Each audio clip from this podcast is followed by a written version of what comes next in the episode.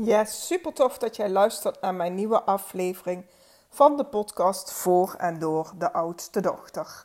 Ik ben Monique Jansen. Ik ken de dynamiek van de oudste dochter als geen ander. Mijn moeder is een oudste dochter. Ik ben zelf een oudste dochter. En inmiddels ook moeder van twee meiden. In het dagelijkse leven help ik vrouwen die oudste dochter zijn om af te rekenen met hun piekergedachten, zodat ze weer volledige aandacht voor zichzelf, partner en kinderen krijgen. En dat zonder schuldgevoel. Vandaag ga ik je meenemen in mijn ijsbadavontuur. En misschien weet je het al, maar ik ging geregeld in een bad met koud water zitten, grondwater. Ik zit hier enkele minuten in, ik heb zicht op onze tuin, ik voel complete rust, mijn hoofd is stil, het water voelt warm aan en mijn focus is bij mijn ademhaling. Maar Bart, mijn partner, had een tijdje geleden het geniale idee om het koudwaterbad in te ruilen voor een heuse diepvrieskist. Hij had wat zoekwerk gedaan op eh, Google en hij wist hoe hij het aan moest pakken en daar stond eh, binnen 24 uur een diepvrieskist. En het grondwater heeft ook wel eens temperaturen aangeraakt rond het vriespunt, dus ik verwachtte geen problemen. Maar op het moment suprem voelde ik spanning. Ik stapte in dat bad en alles in mijn lichaam, maar ook de stem in mijn hoofd, schreeuwde om eruit te gaan. Gedachten van het is koud, het doet pijn, het is echt koud, ik wil dit niet, het doet echt pijn, ik wil eruit, passeerde in een vogelvlucht mijn hoofd. En wat deed ik? Ik stapte uit het water. Ik probeerde het nog enkele keren, maar veel verder als met mijn voeten erin en even blijven staan kwam ik niet. En ik kwam tot de conclusie dat dit next level was en dat het nog niet aan mij besteed was. Inmiddels weet ik dus dat ik een aantal dingen niet zo handig aanpakte, maar daar kom ik later op terug. Vorige week was de live dag met de mastermind groep waar ik in zit. En de invulling van die live dagen die zijn eigenlijk geheim. Alleen ditmaal was er een dresscode, namelijk je badkleding. Dus invulling kon niet geheim blijven. We kregen een ijsbadworkshop en ik voelde excitement. Yes, hier had ik zin in. En er zat een opbouw voordat we in dat ijsbad gingen. Eerst theorie, daarna ademhaling en vervolgens in het ijsbad. Want het ijsbad lokt een stressreactie bij je uit. Maar als je weet um, je mindset weet te controleren of onder controle weet te krijgen, bewust op je ademhaling kan letten, dan krijg je controle over deze stressreactie. En dan zal je lichaam um, zich veilig voelen en dan is het een lichaam waar je controle over hebt. En het mooie is dat je deze skills kan gebruiken in andere situaties waarin je stress ervaart.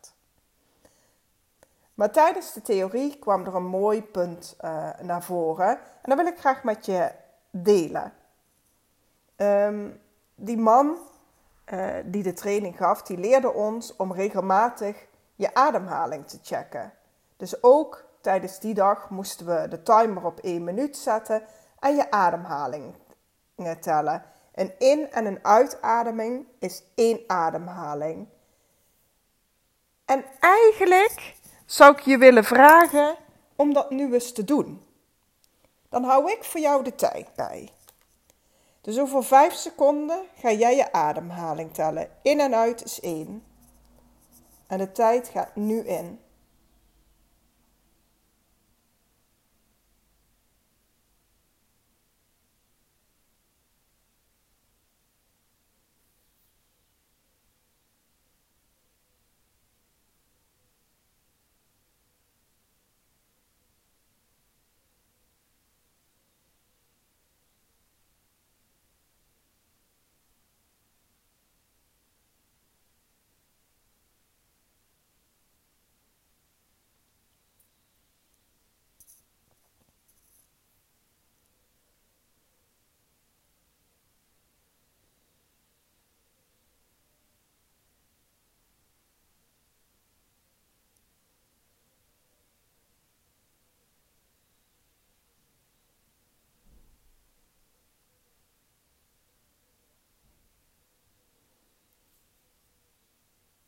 En stop maar.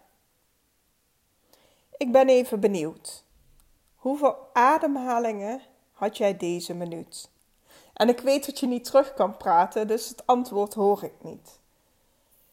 Maar in rust is de beste ademhaling tussen de 6 en 12 ademhalingen.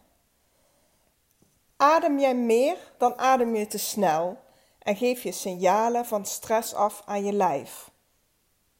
Dus als jij op dit moment eigenlijk ehm, ja, in een rustige situatie zit, je bent aan het wandelen, je zit op de bank, ja, je bent aan het strijken, aan het poetsen. Het zijn een beetje uh, onderwerpen of uh, activiteiten waarbij je vaak een podcast luistert. En jouw ademhaling is hoog. Dan geef je signalen af aan je, aan je lijf. Dus jouw lijf, dat kan je vergelijken, die reageert alsof je oog in oog staat met een tijger. Dat er gevaar op de loer ligt. Maar dat is dus niet het geval. Zit jouw ademhalingen tussen de 6 en de 12, mooi. Dan ben je in rust. Maar goed, terug inderdaad naar die hele hoge ademhaling. Die je dus ook hebt op het moment dat je oog in oog staat met een tijger. Nou, ik weet zeker dat dat niet het geval is. Dus dat betekent dat je last van stress hebt. En dat zet bepaalde processen in je lichaam op gang. Zoals een verhoogde hartslag, er gaat meer bloed naar je spieren, je spijsvertering gaat op pauze. Maar ook als je flink aan het nadenken bent, ga je sneller ademen. Zelfs als je dat doet als je op een stoel zit of als je in bed ligt. Denken of piekeren kan ervoor zorgen dat je vijf keer sneller gaat ademen dan dat je fysiek eigenlijk nodig hebt. Dus ademhaling is echt een ontzettend mooie tool om te laten zien of je stress ervaart. Maar ademhalingoefeningen die kunnen bij stress werken, omdat ademhaling je toegang is tot je autonome zenuwstelsel. En ik zal het niet te theoretisch maken hoor. Maar met je ademhaling, of door je ademhaling te beïnvloeden, door anders te gaan ademen, kun je invloed uitoefenen op je zenuwstelsel. Door je ademhaling laag en rustig te maken, activeer je het parasympathisch zenuwstelsel. En dat is het gedeelte wat zorgt voor rust, voor herstel, voor spanning. Maar een hoge en snelle ademhaling, daarmee activeer je juist het sympathisch gedeelte van je zenuwstelsel. En dat is je stresssysteem. En dat wordt bijvoorbeeld actief wanneer je in een levensbedreigende situatie bevindt. Maar, wat ik eigenlijk net ook al een beetje aangaf met die tijger, soms um, reageert je lichaam alsof het in een levensbedreigende situatie zit, maar die levensbedreigende situatie is er niet. Wanneer je ademhalingsoefeningen wil gaan doen bij stress, dan kan het soms lastig zijn om je ademhaling te sturen. En voor sommige mensen kan het moeilijk zijn om je ademhaling laag in het buikgebied te krijgen. Nou, ik ben geen ademcoach, dus wat dat betreft kan ik daarop niet echt heel veel tips en adviezen geven. Maar wat mij altijd helpt, is mijn handen op mijn buik te leggen. Nou, een goede ademhalingsoefening is om langer uit te ademen dan in te ademen. Want hierdoor activeer je het parasympathisch zenuwstelsel dat zorgt voor rust en ontspanning. Nou, ik wil in deze podcast één ademhalingsoefening met je duren, uh, delen. Namelijk de 4-7-8 ademhaling. En wat doe je bij die ademhaling? Je ademt gedurende 4 seconden heel rustig in door je neus. Je houdt je adem 7 seconden vast. En dan adem je heel rustig door je mond gedurende 8 seconden weer uit. En dit doe je vier rondes. En bij voorkeur twee keer op een dag. Maar goed, je, je kan dit ook echt incidenteel doen. Op het moment dat je stress ervaart. Dus het belangrijkste is dat je langer gaat uitademen dan inademen. Weet je, en dit is zo mooi, want dit kan je bijvoorbeeld ook doen als je in de auto zit. Maar dit is dus ook een skill die je nodig hebt voor het ijsbad. daar ga ik wel even op terugkomen. Op het moment dat je in een ijsbad gaat, of koud water, of uh, nou ja goed, eigenlijk kan je het invullen met welke spannende situatie dan ook. Je stapt in de juiste mindset. Want om voor het ijsbad te gaan staan en te denken: het is koud, uh, dit wil ik niet, dit kan ik niet. Ja, nou goed, ik hoef jou niet te vertellen, dat is niet helpend. Toch deed ik dat toen ik voor mijn eigen diepvrieskist stond. Maar denken en tegen jezelf zeggen: ik ga dit doen, is veel helpender. Heel goed. En dat ging dus mis tijdens mijn duik in mijn eigen diepvrieskist. Want alles wat ik tegen mezelf zei, was niet helpend. Dus je hebt de juiste mindset. Dan is het belangrijk om je focus te verleggen op je ademhaling. Gecontroleerd ademen. En ik zal direct iets verklappen vanuit mijn expertise. Want als jij focust op je ademhaling, of je focust in dit geval op mijn stem, dan kan je niet aan andere dingen denken. Dus als je je focus verlegt naar iets anders, dan kan je niet aan andere dingen denken. Ik zorgde voor een gecontroleerde in- en uitademing. En op die manier stapte ik in het ijsbad. Ik liet me zakken en een paar seconden duurde mijn gevecht. Het enige wat ik me eigenlijk kan herinneren is dat het door mijn hoofd spookte dat het koud was. Maar ik ging me eigenlijk, of ik probeerde de focus op mijn ademhaling vast te houden. Dus ik ging verder met focussen op mijn ademhaling. Deze heb ik bewust omlaag gebracht en ik werd ontspannen. En eerlijk, we moesten er drie minuten in blijven zitten. En ik zei, ik kan echt nog veel langer blijven zitten.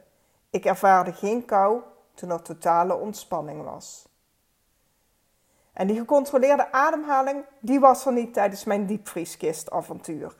Ik wilde op wilskracht wel even snel laten zien dat ik het kon. En mijn reactie verraste mij, waardoor ik in mijn hoofd schoot.